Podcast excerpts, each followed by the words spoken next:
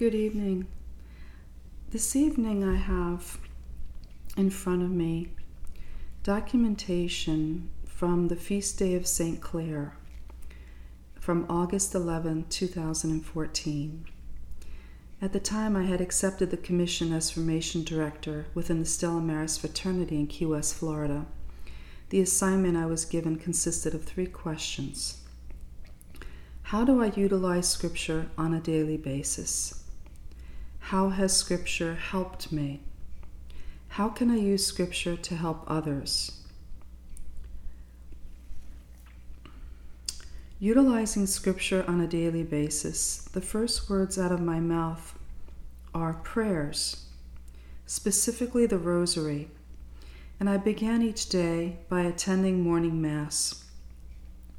Whether I am partaking in the Mass as a lector, Eucharistic minister, extraordinary minister, secular Franciscan, or just part of the congregation, I have an important responsibility to God to act reverently when in the house of God.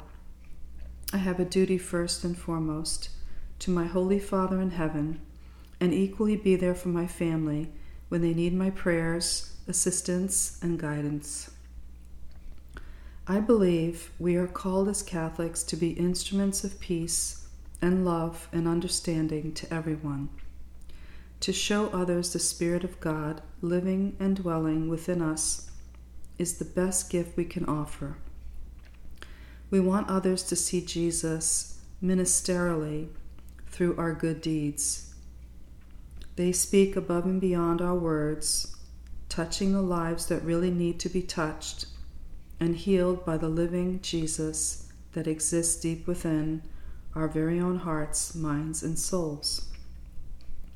I believe that I am being transformed daily through Scripture, and my hope and my great hope is that everyone present within the Holy Mass gets to see and fully experience our living and true Jesus through the Mass and upon receiving the Holy Eucharist. We must not forget the importance of having a weekly confession. We fall into sin more than we realize and in order not to repeat the same sins over and over again, we need to acknowledge our shortcomings so that great inner healing can begin to take root deep inside of our hearts. Scripture is so powerful in and of itself. Once it has taken root within one's soul, we no longer find ourselves tripping over our personal weaknesses, but are rising above every last one in order to become great men and women of God. My husband mentioned to me just days ago how the best teacher in the whole wide world is living deep inside of my heart, and that teacher is Jesus Christ. Hearing those words from my spouse made me realize that I cannot rely completely on my thoughts because they are not always accurate, and because of that, they can deceive me. I must fully rely on God and trust that God spoke in that very moment just for me through my spouse. That was the greatest gift because for so long I was down on myself about not having an education. And now I see how God is weaving something new in me through His almighty and awesome wisdom, so that I may truly comprehend exactly what the Holy Spirit was trying to accomplish through my husband. We have been given the gift of free will. It is something we must be careful with. We can make choices that help us and others that hurt us.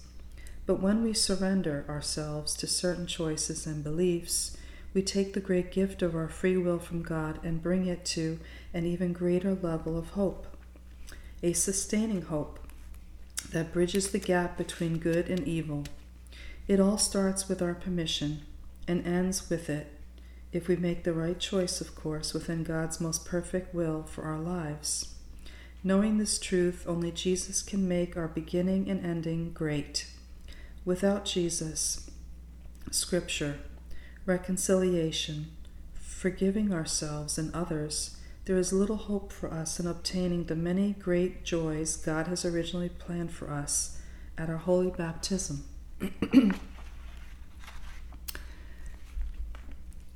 My mission statement as formation director to Stella Maris Fraternity at the time was to encounter the living, active person of Christ in all my brothers and sisters in and through sacred scripture, in the church, and in liturgical activities, placing oneself on an equal basis with all people.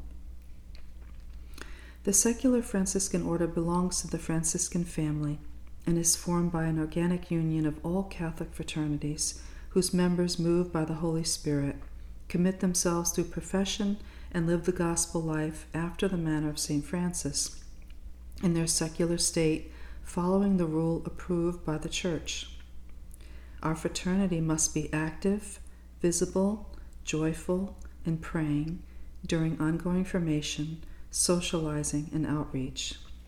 Interviewing our fraternity this week, I was able to obtain a new perspective on the great and wonderful depth of the awesome faith in and through Jesus, Mary, and our seraphic Saint Francis.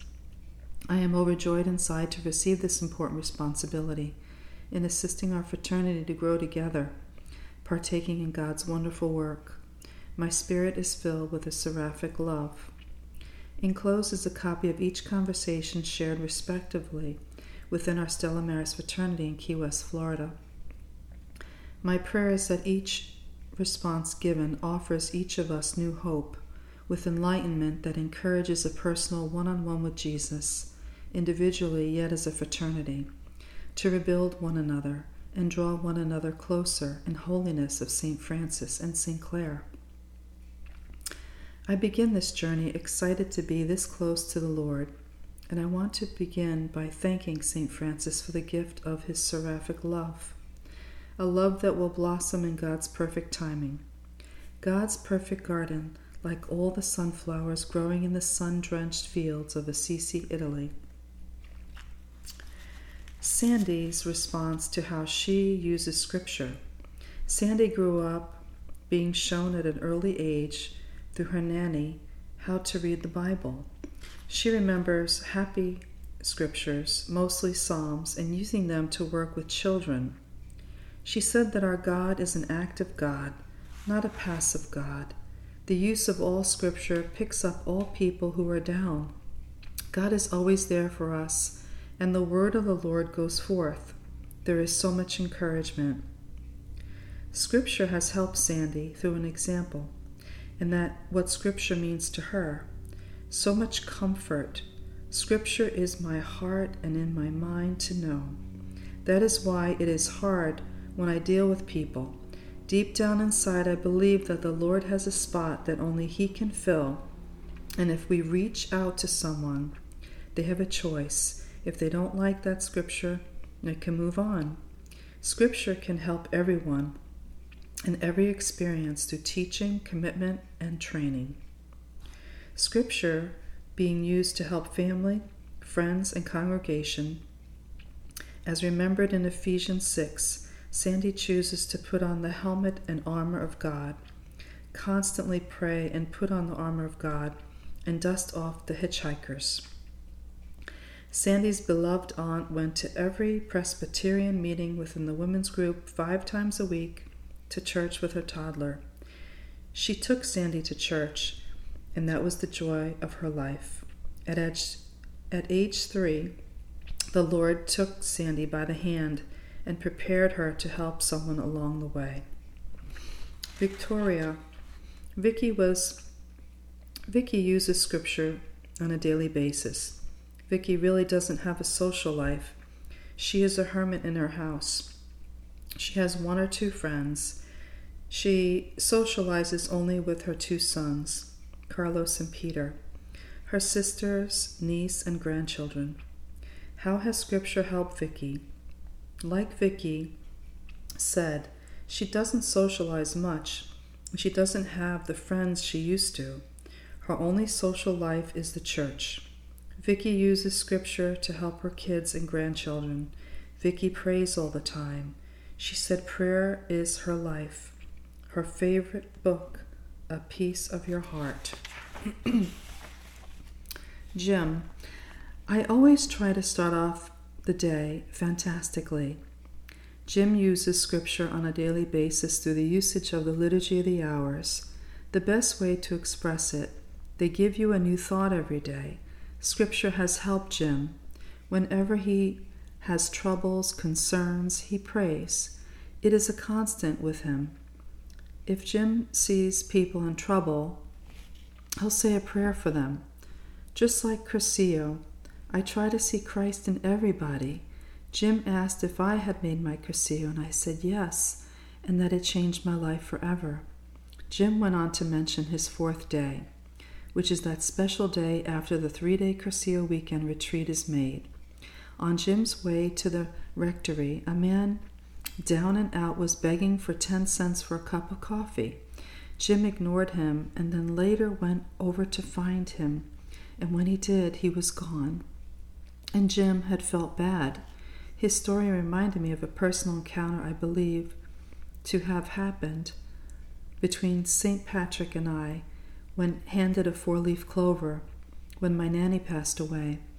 And the same thing happened to me when I had looked up to thank him for the four leaf clover. He was gone. Jim advises that we use Scripture to give the best advice we can. He recalled when his daughter was pregnant with her sixth child and her husband wasn't making enough money. They both lived in a crowded house. Their car kept breaking down. Jim always looked at that with a sense of humor. Jim also reminded his daughter that something always good happens when a baby is born. Eventually, his son in law received an even better paying job. They were then able to purchase a larger house, an even better vehicle, knowing all along that having another baby was in fact the best thing that happened in their lives, and that whatever you pray for doesn't come back the way you expect it, but it does come back in the form of God's will. And we have to trust that God's will will intercede and watch His perfect plan unfold instead of trying to rush in our next plan. Jean, Jim's spouse, Jean has the and continues to use Scripture through the daily reading of the Magnificat. In it, she meditates on the daily morning and evening prayers on that particular day. Jean also reads The Word Among Us, which interprets all the Gospels. It's magnificent. You learn what they talk about. Scripture has helped Jean every day. The way she prays her rosary, say, for example, it is the day to recite the glorious mysteries. It makes her think of his glorious life of Jesus while saying, Hail Mary to our Blessed Mother. She uses scripture to help others when she discovers a beautiful reading. She copies it and gives it out. When a loved one was in jail, Jean sent a copy of The Word Among Us, and it helped tremendously. Jean suggested during our talk that I include the scripture assignment to Maggie, Martha, Sue, and Anita. I think that is a great idea.